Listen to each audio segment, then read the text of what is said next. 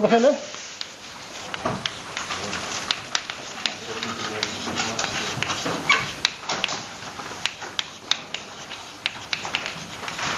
Voorlaatste paragraaf, 16.9, de divergentiestelling.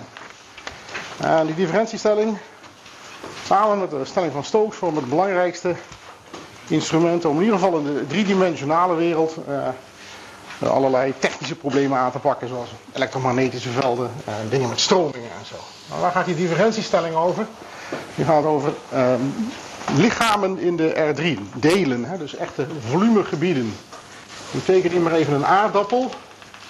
En om wat dikte te suggereren, doe ik er nog maar even een streepje doorheen, dat je echt ziet dat het een mooi aardappeltje is. Maar het gaat niet om dat streepje, dat moet je maar even, dat is gewoon alleen maar versiering.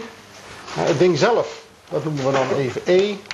En de rand van het gebied, de rand van E, die noemen we steeds S. Nou, dat is dus zeg maar de aardappelschil. En wat je verder nodig hebt, is ook nog een vectorveld.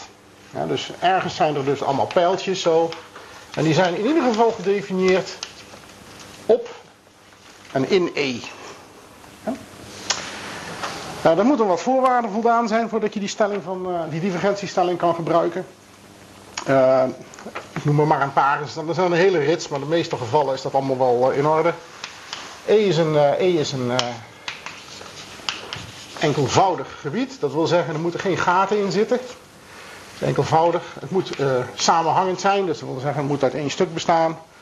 En verder moet het, het, oppervlak moet stuksgewijs glad zijn, dus dat zijn voorwaarden voor S. Dus stuksgewijs glad. En je moet, de manier waarop je E gemaakt hebt, is het ook een gesloten oppervlak. Hè? Dus een oppervlak dat de ruimte verdeelt in twee stukken, een binnen- en een buitengebied. Dus aardappel en lucht, om het zo maar te zeggen.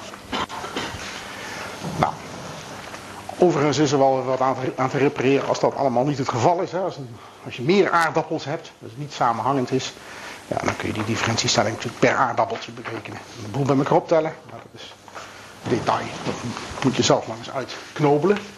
Verder F is een vectorveld. Driedimensionaal vectorveld. En het is dus overal gedefinieerd. Hoeft niet helemaal. Het domein van F moet in ieder geval een gebied zijn waar de aardappel in ligt. Hè, dus, dus het domein van f. En verder moet op dat domein die f die moet C1 zijn. Dat wil zeggen de partiële afgeleiden van f moeten bestaan. Het maar even zo op. En die partiële afgeleiden moeten allemaal continu zijn op dat domein dat een klein beetje om dat aardappeltje heen zit. Nou, een heleboel voorwaarden. Maar als je die voorwaarden allemaal hebt, als eraan voldaan is, dan kun je de stelling opschrijven. En die zegt dat de flux door de rand, nou dat schrijven we dus zo op. Nou, dat is dus de flux van dat vectorveld door de rand van de aardappel gelijk is aan een volume-integraal van de divergentie van het vectorveld. Ja, dat is hem. Nou, het bewijs daarvan is uh, tamelijk technisch. Er staat een eenvoudig bewijs in Stuart voor een, voor een speciaal geval. Dan kun je dat naar uitrekenen, maar ook daar uh, is het weer zo. Dat is, dat is voor de liefhebber, hè? dan moet je hem eens een keer bestuderen als je dat leuk vindt. Nou, we zullen wat, uh, gewoon wat voorbeelden geven, dan gaan we lekker rekenen. Voorbeeld 1. Gewoon een voorbeeld uit het boek. Um, eens even kijken, daar hebben we een vectorveld f gegeven. Nou, dus eigenlijk moet je dat officieel zo doen. Hè? Dus de f van, dat is een vectorveld afhankelijk van x en z, is z i x. Hè? Dus het vectorveld wat de x en de z coördinaat verwisselt. En uh, verder is het gebied zelf, dat is de eenheidsbol, als ik niet vergis. Even kijken. Uh, ja, dus het is een eenheidsbol. Dus de rand S die kun je beschrijven met de vergelijking x kwadraat plus y kwadraat plus z kwadraat is 1. Ik teken het verder maar niet, dat is allemaal niet zo erg belangrijk. Maar het gaat erom dat je een beetje een idee hebt hoe het in elkaar zit. En er wordt gevraagd, bereken de flux van f. En ik schrijf de flux nu maar eventjes op een andere manier op. Die manieren die, die wisselen nog wel eens, dus daar moet je maar even aan wennen. Van het vectorveld f door het oppervlak van de bol. Dat is natuurlijk allemaal netjes voldaan aan al die voorwaarden als je goed kijkt. Glad oppervlak, niet in die stukswijs, dan helemaal glad, samenhangend. Dit is een C1-functie, allemaal polynomen, dus dat is allemaal heel eenvoudig. Nou, dat kun je natuurlijk op de gewone manier doen. Dat is op zich niet uh, verboden. Als je dat zo'n vraag krijgt, dan wordt verder niks bij gezegd. En dan kun je het oppervlak gaan parametriseren en, nou ja, enzovoort, enzovoort. Maar we gaan het heel snel doen. Blijkt dat het heel snel kan met behulp van die divergentiestelling. Want wat je dan gaat doen is de. Laat ik dit ding zelf maar even B noemen. B van bol. En B van de divergentie van f. Deze integraal even uitrekenen. Want wat is de divergentie? Nou, dan, dan moet je dus de eerste component naar x differentiëren. Ik zal het maar even uitgebreid opschrijven. Als je het niet meer weet. De tweede component naar y. En de derde component naar z. En al die dingen bij elkaar optellen. Dat levert je de divergentie. En je ziet onmiddellijk, hè, die, als je z naar x differentieert partieel is dat 0. Dit is 1. En dit is 0. Nou, dan moet je natuurlijk wegstrepen. Zo, dat is 1 zo. Dus je krijgt gewoon het volume van bol eruit. Dus dat is lekker makkelijk rekenen, hè, want dan, daarvoor heb je een formule. het volume van een bol met straal R is 4. Volume van een bol met straal R. Schrijf maar even zo op. 4 derde pi r tot de derde.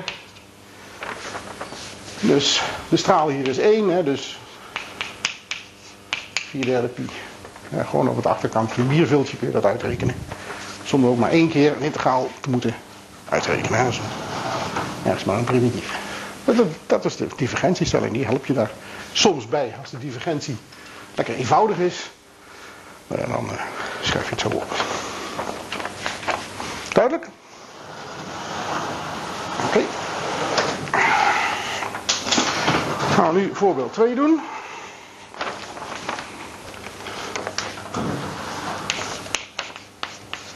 Het is duidelijk een stuk ingewikkelder. Het gebied zelf is al uh, knap lastig. Er staat een mooi plaatje in het boek, dat moet ik ook zien te reproduceren hier op het bord. Ik ga even een poging toewagen. Kijken. Hier heb je je x-as. Hier heb je je y-as. Hier heb je je z-as. En daar is een, uh, een soort uh, tunneltje gemaakt. dus dingen die vind je wel eens in weilanden. Van plastic. Van uh, allemaal plantjes onder te kweken. Hè, van die lange plastic tunneltjes. En uit die tunnel is een stukje gesneden. Nou, je hebt hier een bodempje. Dat gaat hier. Dit is 1 en dit is. Even kijken, als ik me niet vergis ook. Dit is 2 denk ik. Even kijken. Of is het ook 1? Uh, even spieken. Hè, dus dan krijg je hier nog een schuin stukje. Zo. Dit er maar weer af. Dat schuinstukje dat is een vlak. Dat vlak wordt gegeven door de vergelijking z is 2 min i. Uh, ja, dus dat, dit moet het punt 2 zijn. Uh, dus eigenlijk officieel het punt 0, 2, 0. Oké, dat weet je allemaal wel. dus dan heb je hier kun je nog een lijntje zo tekenen. En een lijntje zo. En dan krijg je hier zeg maar een gebied dat wordt begrensd door rechthoekje. Of eigenlijk, het is als een vierkantje, hè, want dit gaat naar min 1. Ja, een paraboolachtig lapje hier. Het uh, tunnelwandje. En hier een parabool. En dat is de parabool. Moet ik even kijken. Even spieken. Z is 1 min x kwadraat. En dan zit de xz-vlak. En de vergelijking daarvan is z is 1 min x kwadraat. Dat is trouwens ook de vergelijking van dat paraboolachtige koepeltje want die hangt niet van ei af. Die, als je ei vrij laat bewegen, dan kun je dat niet helemaal zo heen en weer trekken. En dan krijg je dus dit figuurtje. En dit zit op hoogte 1. Hè? Dus x is 0, dus z is 1. Nou, dus het is een, een, een 2 bij 2 lapje grond.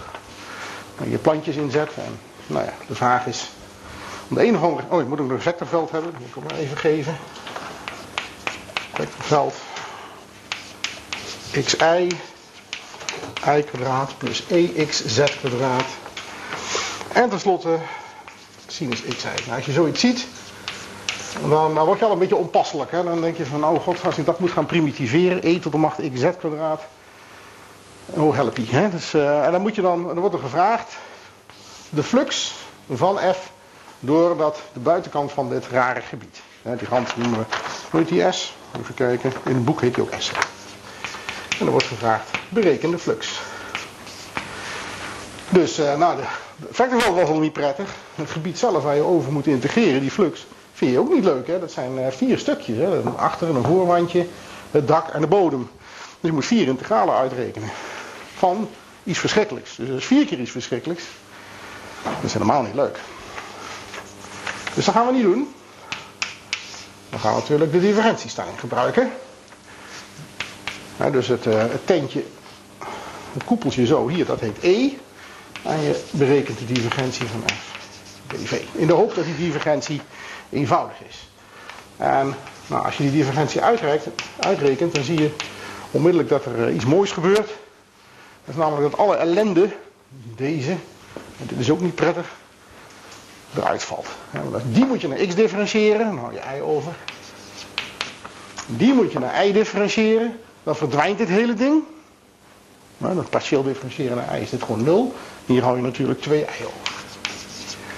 En die moet je naar z differentiëren. Nou, die is helemaal weg. Er zit geen z in. Dus dat komt gewoon uit 3i. Nou, dan zijn we al uh, half blij natuurlijk. En dan zijn we van, die, van de integrant. En zo, daar zijn we af. Alleen ja, het gebied E. Ja, dat is een beetje natuurlijk nog steeds uh, iets raars. Hè? Dat ziet er een beetje maf uit. Maar, gelukkig, is dit ding van, nou, wat we hem ooit hebben genoemd, type 2. Dat wil zeggen, elementair van type 2. Dat wil zeggen dat je iets hebt dat je langs de y-as kunt parametriseren. Dus dan heb je een definitiegebied, een bodemgebied zal ik maar zeggen, of een projectie in het xz-vlak. En dan kun je bij ieder punt in dat gebied, alle punten in je lichaam, zo met zo'n lijntje beschrijven. Dat wil zeggen dat je dan de y-waarde kunt laten variëren tussen een begin en een eindwaarde die alleen maar van x en z afhangen. dus dat moet je dan wel zien, want als je dat niet ziet, als je dat anders gaat doen, ben je nog niet jarig. Als je dit probeert te, te parametriseren als ding van elementair van gebied van type 1, dan gebruik je dit als bodemvlak. En dan heb je hier dus twee stukjes. Maar dan moet je dus wel nadenken van wat is de projectie van die parabool op dit vlak. dus dan heb je dus, te, ja, het kan, maar het is veel meer werk. Dit is veel makkelijker. Dus je kunt het zo doen. Ja, dus je stapjes. Laten we dit rare dingetje wat ik hier gearseerd heb, maar even D noemen. Nou, dat is een vlakje zo. En wat je dan doet, is dat je eerst x en y in D neemt. En dan zeg je wat y doet. Bij vaste xi, kijk hier heb ik hem staan. oh sorry, ik zeg het niet goed. Z. Sorry. Herstel. Even knippen in de videoopname. Je moet dus xz in D nemen. Hier ook. Zo. Bij vaste x en z moet je y laten variëren van begin naar eindwaarde. En waarvoor zijn die grenzen nou? Hoe worden die nou bepaald? Nou, de ondergrens is 0, want je begint in het xz-vlak. Ik zal die dit ook even uitvegen. Dat heb je nodig. De ondergrens is 0. En de bovengrens, die wordt gegeven door dit vlak. En de vlak, die wordt gegeven door deze vergelijking. En bij gegeven z weet je precies wat i is, namelijk is 2 min z. is gewoon deze vergelijking eh, uh, y eruit oplossen. Hè? Dus de bovengrens is 2 min z. En dat is het dan. Daar nog niet helemaal, want die d die moet ik ook nog schrijven. Elementair als in van de elementair gebied. Hè? Dus teken die dan maar even hier.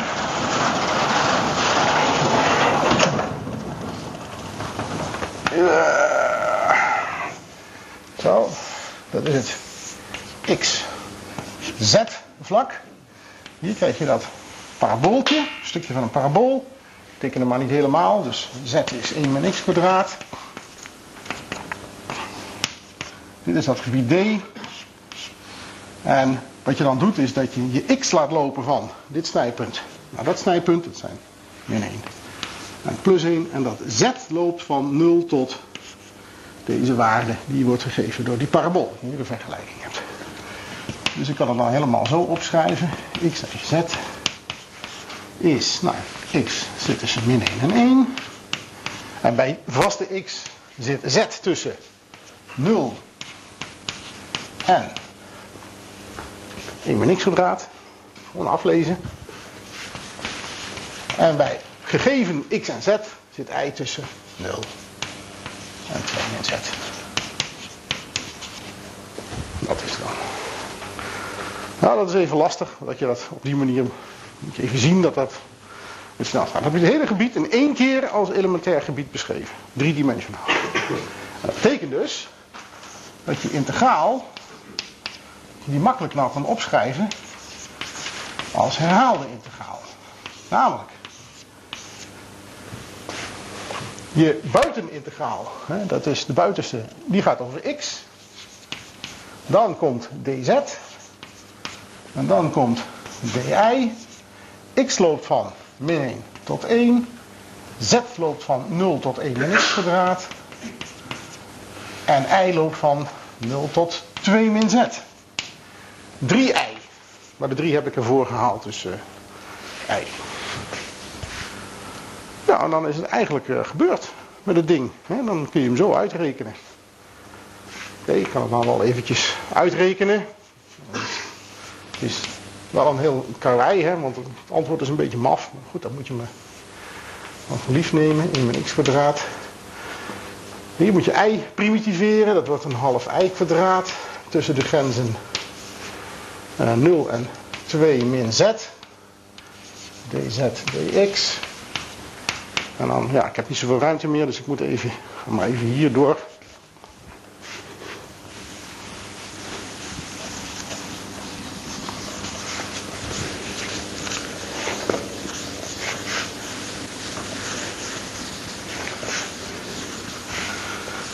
Ik heb nog wat bord nodig, dus even alles uitvegen.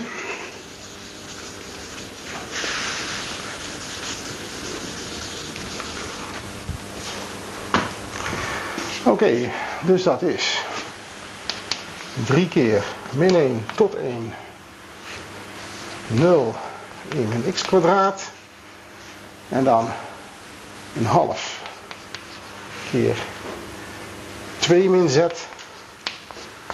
kwadraat en dan 0 invullen, dat is 0 ervan aftrekken, dus dat laat ik natuurlijk gewoon vrolijk staan. dz dx, die half gaat er ook voor. Dan ga ik primitiveren naar z. Dat wordt 2 min z tot de derde. dus als je die differentieert, dan krijg je uh, 3 maal 2 min z kwadraat. Dus er moet nog een derde bij. En vanwege de kettingregel nog een minnetje. Zet ik ook maar weer bij. Z moet ik invullen. 0 en 1 min x kwadraat.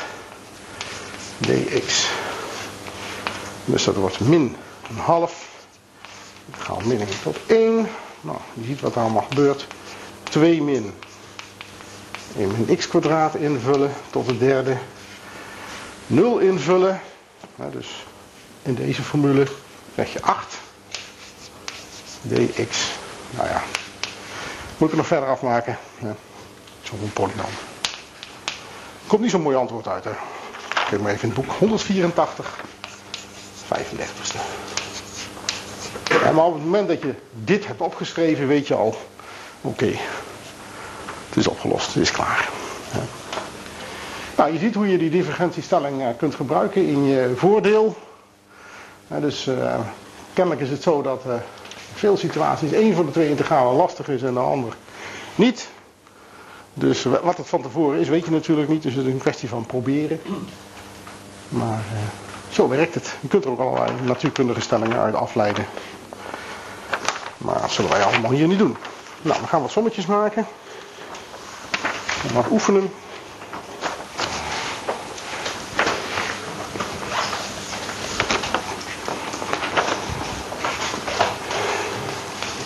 Dan 16, 9. 1. Er zijn er een heleboel. Maar ik ben nog niet klaar met uitleggen, dus ga straks nog even verder, nog een paar andere dingen uitleggen. Want de, de, het basisrecept heb je nou gehad. Hè. Je kunt nou gewoon die divergentiestelling toepassen. Een paar voorbeelden hoe je dat kunt doen. En uh, gaan we straks nog wel wat extra leuke dingetjes vertellen. Om eerst maar som maken.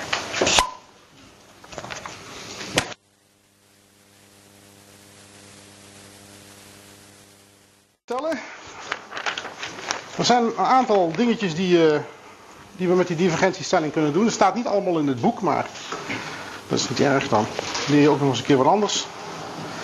Basisprincipes heb je net wel gezien. Dus als iemand vraagt, van, uh, gebruik de divergentiestelling, uh, dan kun je dat. Maar er zijn nog een paar andere dingetjes.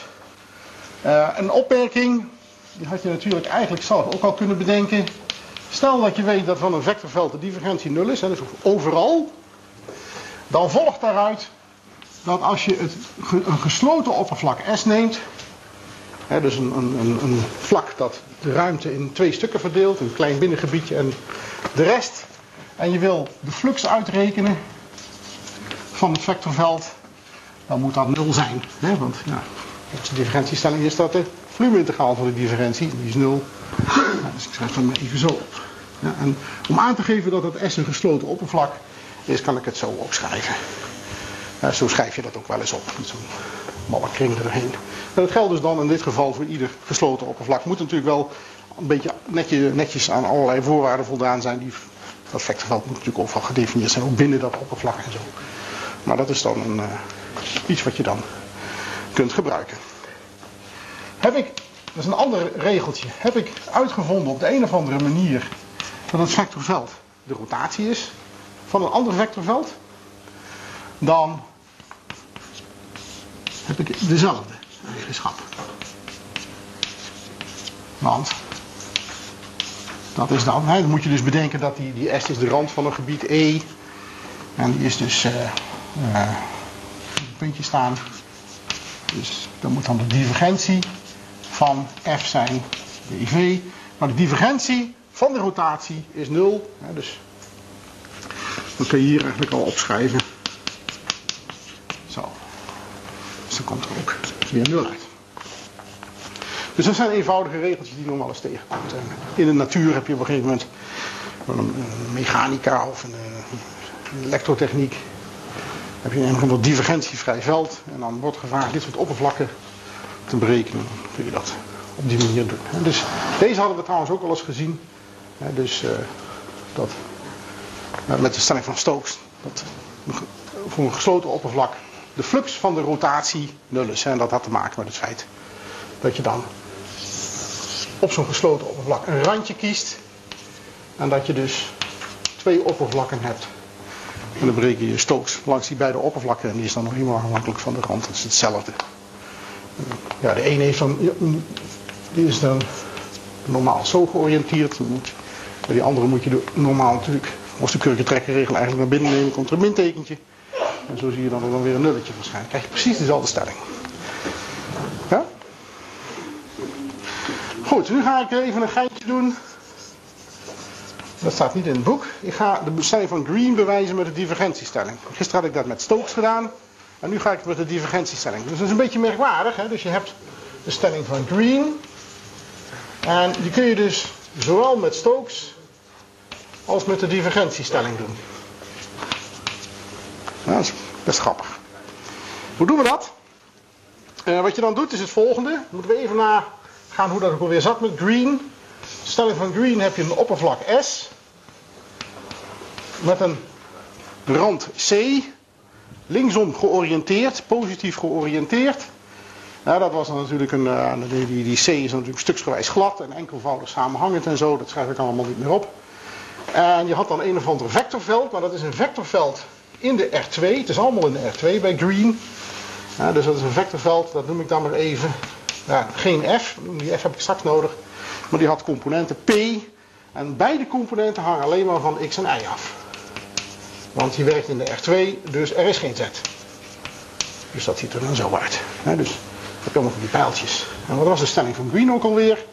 Dan moest je bewijzen dat de integraal langs C, en dat is dan dat die C is gesloten is een kringintegraal, van pdx plus qdi, dat is de oppervlakteintegraal over het hele gebied S, dqdx in dpdi. Zo. Dat, en dat gaan we nou bewijzen met behulp van de divergentiestelling in R3. Maar ja, voordat, we dat, voordat je dat kan doen, moet je natuurlijk de zaak wel ja, 3D maken. En dat gaat als volgt. Dus hier heb je je pannenkoekje S, zo. Dat zit in het xy-vlak. En wat je dan doet is dat je er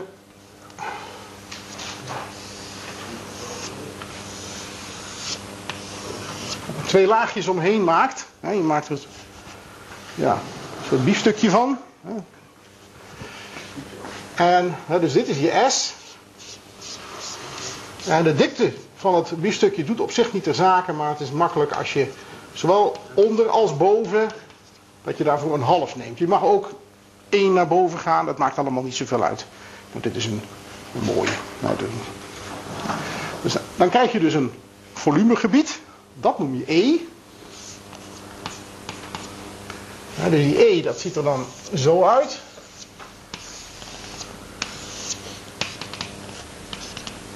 Dat is E. En de rand van E bestaat nou uit drie stukken. Een bovenkant S1, een bodem S2 en een zijwand W. Ja, en dan heb ik, om de divergentiestelling te gebruiken, heb ik ook nog een vectorveld nodig. En dat haal ik uit die P en Q. Als vectorveld neem ik dan, dan moet ik even spieken. Uh, Q, xi, min p xi 0.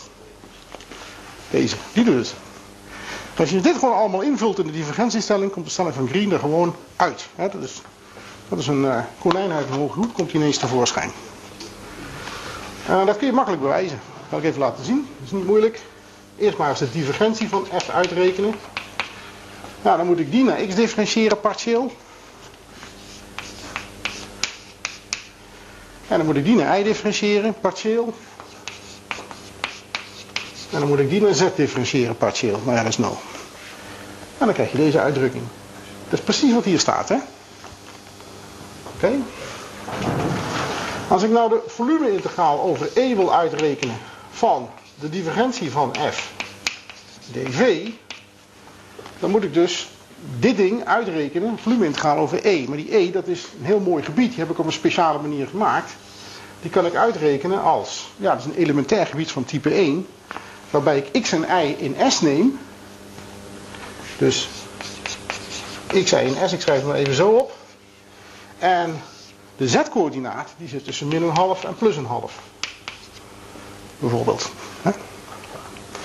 De differentie is dan, nou ja, dq, dx min dp, di. En de volumeintegraal, nou ja, dat gaat over z. En over x en y. Nou, ik weet niet of je al ziet wat er gebeurt. Hier zit helemaal geen z in. Hè? Die x en die, die p en die q hangen alleen maar van x en y af. Ik kan differentiëren wat ik wil naar x en y en optellen en aftrekken. Dat maakt allemaal niks uit. Hier zit er geen, z, geen, geen z in. Dus die kan ik ervoor halen. Dan krijg ik de integraal van z van min een half tot plus een half. Dat is precies 1.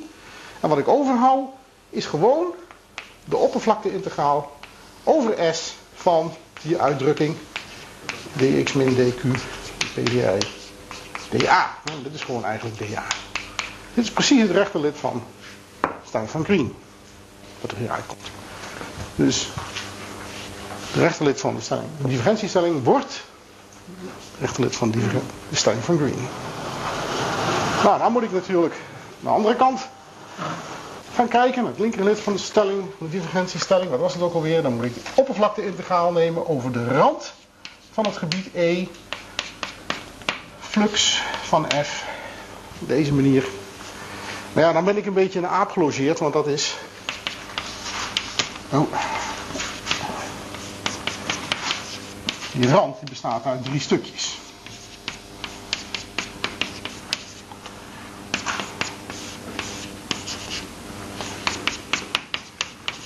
Oké? Maar ik heb wel geluk. Want, kijk naar het vectorveld F. Vectorveld F heeft een x-coördinaat, een y-coördinaat en een z-coördinaat is 0. Dus het is van het type rommel, rommel, 0. En kijk nou eens bij S1, het moet een 2 zijn, ik heb het niet goed opgeschreven zo. Kijk nou eens naar S1 naar de normaal. Die staat zo. Dat is normaal. Dus bij zo'n gesloten oppervlak staat de normaal altijd naar buiten. Dus die staat hier, omdat dat vlakje evenwijdig aan het xy-vlak is, is het 001. Dat betekent dus dat deze twee loodrecht op elkaar staan. Dat betekent dus dat deze integraal gewoon 0 wordt. Dus vectorveld hier, pijltjes die zitten in dat vlakje. Zo. Dus de flux daarvan is 0. En dat gebeurt voor S2 ook. Want ook daar is het vectorveld van dit type. En de normaal daar, ja, is dan, die wijst dan naar beneden, dat is 0, 0, min 1. Maar die staat nog steeds loodrecht daarop. Dus ook die is 0. Dus het enige wat ik overhoud is deze, de wand, de zijwand. En die gaat het voor elkaar krijgen. Nou, wat moet ik dan doen om deze integraal uit te rekenen? Ja, ik kan het niet echt uitrekenen, maar ik ga er maar even van uit dat ik hier een parametrisering heb. Een of andere parametrisering, RT, van die rand. Hè, dus die C kan ik parametriseren. Dat is dus een of andere functie van t voor de x-coördinaat. Een of andere functie van t voor de y-coördinaat. En die t die zit ergens, loopt die van A naar B. Dus denk aan een cirkel, dan neem je cosinus t, sinus t. En t loopt van 0 tot 2 pi. Nou, in het algemeen kun je dan zoiets krijgen. Okay. Hoe kan ik dan de zijwand parametriseren? Als ik een parametrisering wil maken van de zijwand, dan heb ik dus een punt in de R3 nodig. Zo. Nou, dat moet dan afhangen van twee parameters. Nou, de manier waarop ik het maak is het makkelijkste om dan voor de x-coördinaat xt te nemen. Dan heb ik een punt. En y-coördinaat it. Dan heb ik een punt op de kromme. Hier zo. En dan neem ik een z-coördinaat die tussen min een half en plus een half zit. Dus t zit in het interval AB en Z zit in het interval min een half tot plus een half. Zo. Goed. Dus dat is een parametrisering. Ja, dus uh, dat zal ik dan maar geen R noemen. Maar dat is een parametrisering van de, van de zijwand, W, met twee parameters, namelijk T en Z. En die X en die Y, ja, dat zijn natuurlijk onbekende functies, want ik weet natuurlijk niet hoe die C er precies uitziet. Maar dat maakt niet uit. Ik kan er wel mee rekenen. Want hoe bereken ik de flux? Ging dat ook alweer? Nou, dan moest ik hier deze partieel differentiëren naar x, nou, sorry, naar t. Dus ik schrijf het maar even zo op. Ja, dus dan krijg ik x-accent. En hier krijg ik y-accent. En hier krijg ik 0. Ja, ik weet natuurlijk niet wat die x en die y zijn, maar ik krijg wel hun afgeleide hier te staan. Oké. En ik moest parametriseren naar de andere parameter, maar dat is z. Dus ik krijg hier 1. Ja, dus dat is die parametrisering gedifferentieerd naar t en gedifferentieerd naar z. En daarna moest ik het uitproduct uitrekenen. Weet je misschien nog wel. Hè? Dus moet ik het uitproduct uitrekenen. Dus dat is y-accent. Min 0. De volgende is 0 min x-accent. En tenslotte 0 min 0, nou 0. Dus dat is de raaklijnvector. Nou, dat is, nee, dat is niet de raaklijnvector, dat is de vector die naar buiten staat. Zo. Zo. Het is bijna de normaal, maar de lengte is misschien nog niet 1. Hij verwijst wel in dezelfde richting. We kunnen alleen even nadenken. Hier is een lastig puntje, maar daar komen we zo nog wel even op. Hij moet wel naar buiten wijzen. En de truc is dat als je het zo doet en C is linksom georiënteerd, dan wijst deze vector, maar dat is eigenlijk iets wat in het xy-vlak zit, die wijst die kant op. Dat zullen we zo zien. Wijst die kant op. Dus als ik nou over het teken moet nadenken, dan hoef je dat niet te repareren. Dat is wel goed. En dat komt dus doordat je voor die kromme C een, parametrisering neemt die linksom loopt. Nou, dat moet natuurlijk bij green, anders dan gaat het mis. Oké, nou dan heb je eigenlijk alles uh, voorbereid. Hè? Dan kun je deze integraal uitrekenen. Want hoe gaat het dan? Dan moet je de integraal nemen voor. En dan moet je naar die parametrisering, naar die grenzen kijken. Dus t loopt van a tot b. z loopt van min een half tot plus een half. Dan moet je je vectorveld nemen. Vectorveld dat was q min p 0. Die moet bij x en y, moet je natuurlijk x van t en y van t invullen en zo. Maar dat schrijf ik maar niet op. En ik moet het inproduct nemen met dit deze, deze boef hier. En hier moet ik dan dx, eh, sorry, dt, dz. Nou, dan ga ik dit gauw aan. Maar hier zit maar geen z in, hè? Er maar een z in. Dus ik kan de boel een beetje uit elkaar trekken. Ik kan het inproduct en passant even uitrekenen. Dus dat wordt q maal y-accent plus p maal x-accent. dt maal de integraal van min een half tot plus een half 1 dz. Maar dit ding is gewoon 1, hè? dus die kan ik gewoon vergeten als factor.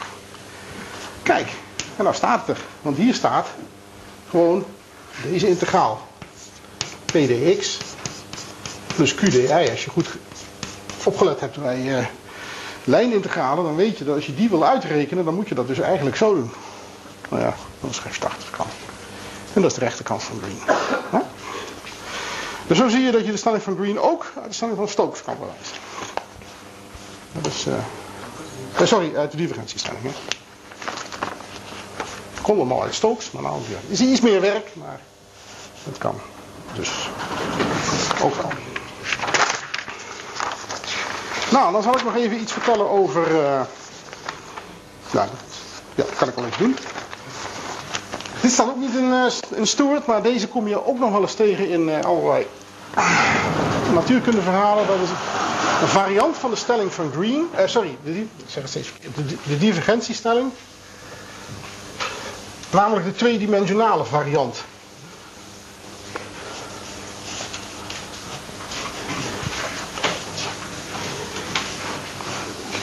Van de divergentiestelling.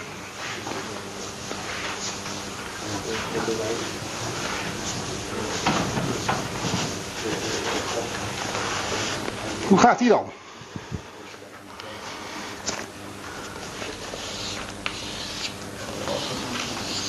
Het lijkt een beetje op green. Het is een tweedimensionale variant, dus alles gaat in de R2. Je hebt hier weer een gebied S. Dat is datgene wat bij de driedimensionale variant E heet. En dat ding heeft een rand C. En verder is er een normaal veld dat naar buiten wijst. En dat normaalveld bestaat dus uit vectoren in de R2, heeft lengte 1. Zo.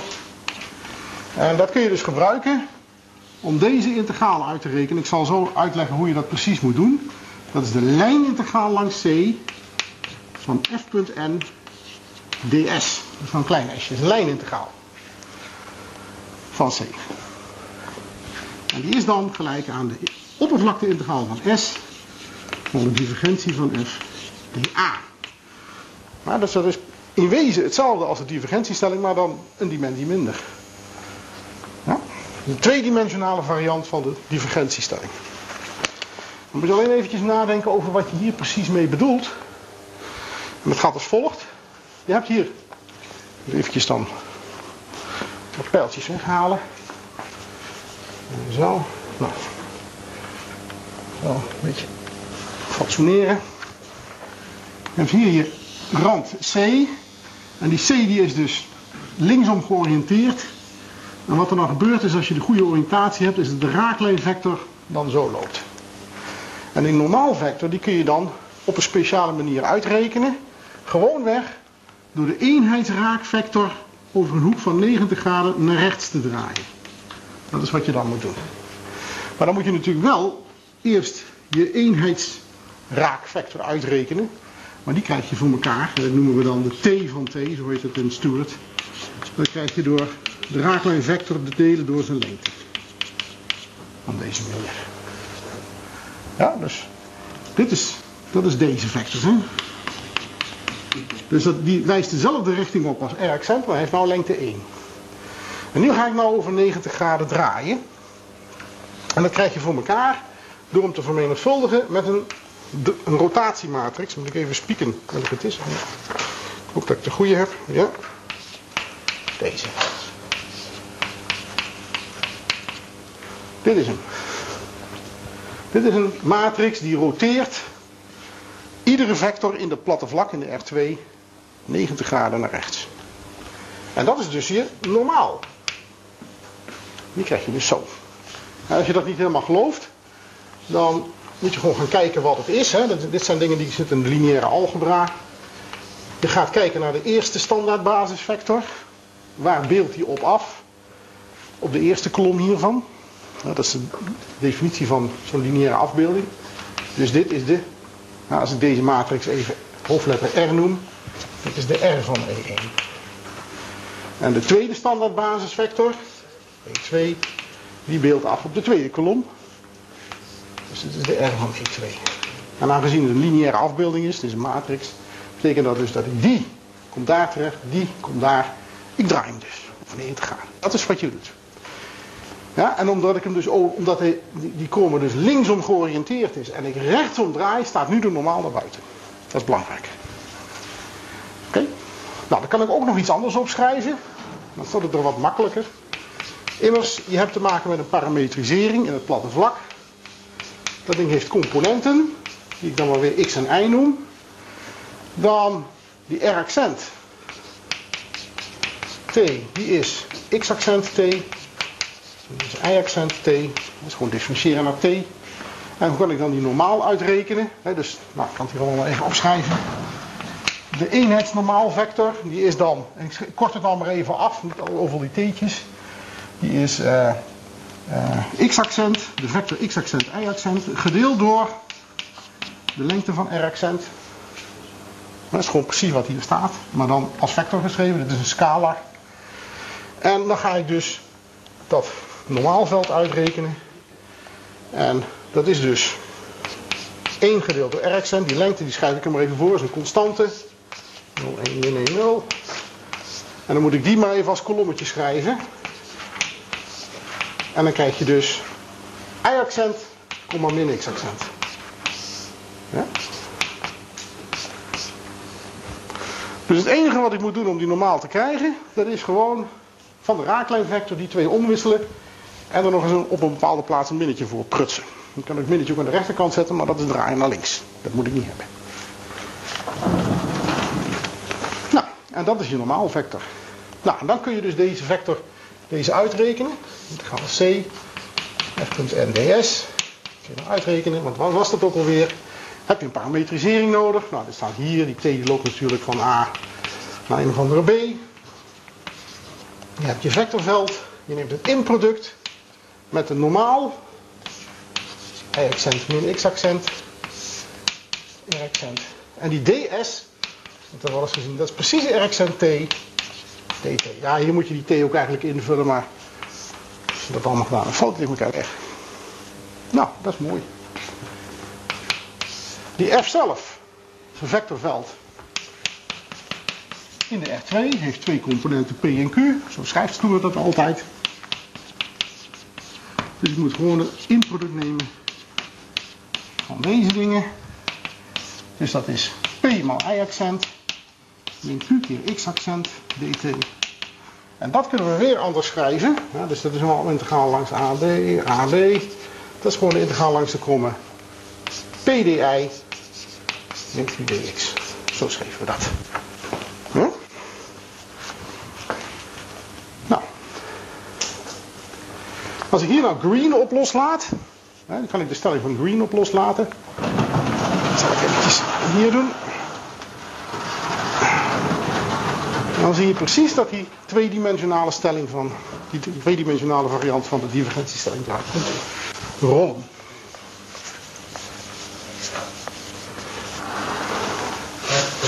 Even laten doen, dat is wel niet moeilijk.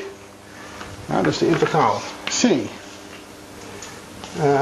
f.n ds is de integraal c. is gewoon precies hetzelfde. pdi min dx. Nu ga ik green toepassen. Dat is de oppervlakte-integraal over S. Wat moet ik dan doen? Dan moet ik de, dan moet je moet bedenken, hier staat eigenlijk iets maal dx plus iets anders maal di. Dan moet ik die naar x differentiëren. Dat is dus p. En dan moet ik die naar i differentiëren en er vanaf trekken.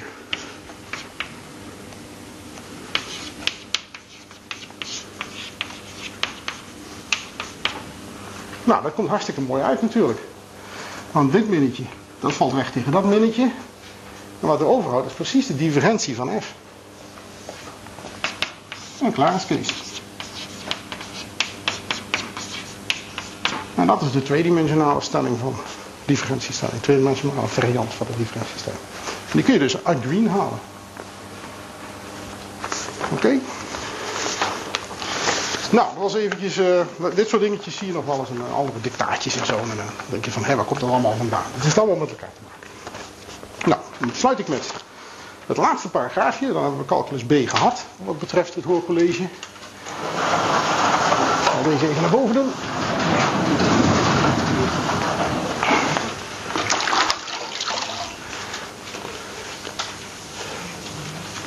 Dat is meer service van de zaak dan dat we nu eer iets nieuws gaan uitleggen. Dat is 16.10. En daar staat een overzicht. En stel nou dat je van, van al dat hele verhaal niks begrepen hebt. Dan is dat niet erg als je dat overzicht maar in je hoofd hebt. En, ja, dat, dat op zijn minst. En je moet de dingen die dan in dat overzicht staan, die integralen die er allemaal staan, die moet je wel kunnen uitrekenen hè, met behulp van de parametrisering. Dus ik schrijf het maar even op. Je kunt meelezen, er staan er plaatjes bij. Hoofdstelling, fundamental theorem, hoofdstelling van de calculus. De integraal van een functie, dat is een, wel een bepaalde integraal, moet je primitiveren. Ja, dus Stuart schrijft dat zo op. En de primitieve van f accent is natuurlijk f. En dan krijg je dit. En er hoort een plaatje bij. Ja, je hebt een integratiegebied, dat is een interval van a naar b. En hier heb je een integraal van een functie.